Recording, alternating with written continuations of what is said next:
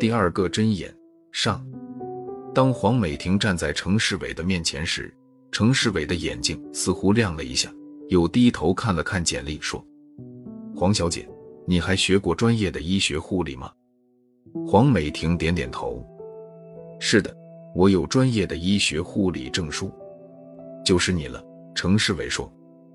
黄美婷暗暗松了一口气，于是他坐上了程世伟的车，走进了别墅。程世伟将黄美婷带进一间豪华的卧室，然而极不协调的是，房间里躺着一个因患了中风而偏瘫的老人。黄美婷不由得暗暗心惊，她没想到脑中风后遗症会有这么严重的症状：口歪眼斜，半身僵硬，半身痉挛。可能是为了去除房间里的异味，房间里的熏香气中燃着檀香。程世伟指着床上的老人对黄美婷说。这是我爸爸程正阳，半年前他患了脑中风，希望你有足够的耐心。黄美婷点点头说：“没问题，谢谢你，黄小姐。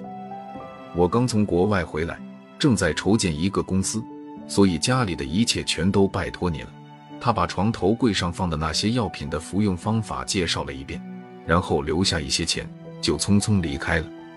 看着程世伟的背影。黄美婷的脸上慢慢的浮出一丝冷笑。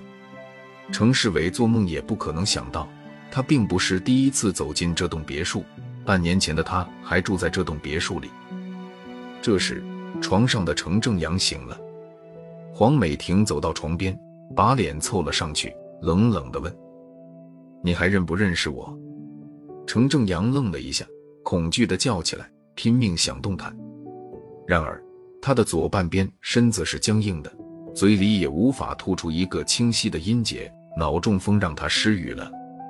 黄美婷冷冷地看着他，说：“我要把你欠我的全都讨回来。”听着黄美婷的话，他停止了狂躁，痛苦地闭上了眼睛。黄美婷在床头坐下来，继续说：“来吧，让我来帮你回忆一下，你到底欠了我多少吧。”没错。你是这个城市最著名的脑外科专家，你曾经创下了一千例开颅手术无一失手的神话记录。但是就在你进行第一千零一例手术的时候，你却意外的失手了，让我爸爸那个原本不会有生命危险的病人死在了手术台上。你利用职业的优势，轻轻一刀杀人于无形，既消灭了情敌，又如愿得到了情妇。之后，你离开医学界。把我们母女领回家，承诺会照顾我们一生，这又让你赢得了一个大仁大义的好名声。想想这是多么讽刺的一件事！床上的程正阳突然又睁开眼睛，嘴里呜呜的叫了起来，努力抬起还能勉强活动的右手，朝一个方向直去，但因为力气不够，他的手很快就无力的垂了下去。黄美婷继续说下去。虽然我妈妈在进你家不到两年就死了，但你还是一如既往的对我好。那个时候的我真的已经忘记了仇恨，但是我却不知道，原来你还有个儿子在国外。更让我没有想到的是，在他回来的前夕，你随便给我一笔钱，就把我扫地出门了。泪水从他的眼眶涌了出来。程正阳终于彻底安静了下来，但表情仍然恐惧而绝望。在黄美婷的护理下。程正阳开始很配合的吃药。随后的几天，程世伟只来过一次。他对父亲的突然安静感到十分满意，并且说他正在积极为父亲联系一家国外的医院，过段时间就把父亲送过去治疗。听了他的话，黄美婷在心里冷笑，他是不会让程正阳等到那一天的。程世伟走后，黄美婷走进另一个房间，她曾经的卧室。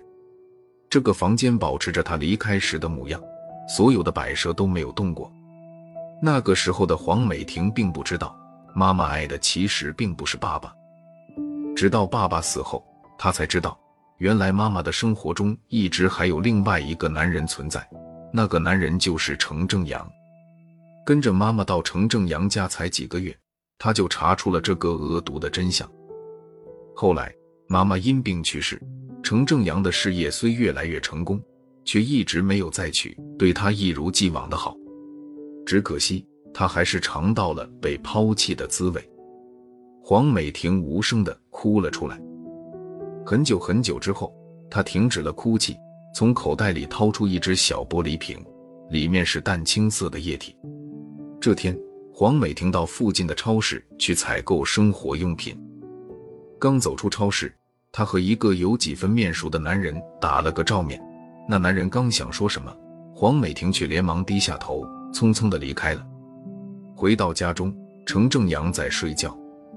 黄美婷随手从书架上拿起一本影集翻了起来，突然，她的手停止了翻动，眼睛盯着一张照片，那是在超市门口见到的那个男人，下面还标注着名字“律师钟一哲”。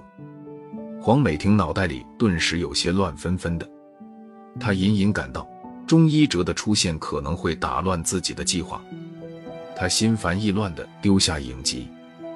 晚上，程世伟回来了。看过程正阳后，他高兴地说：“黄小姐，还是你有招。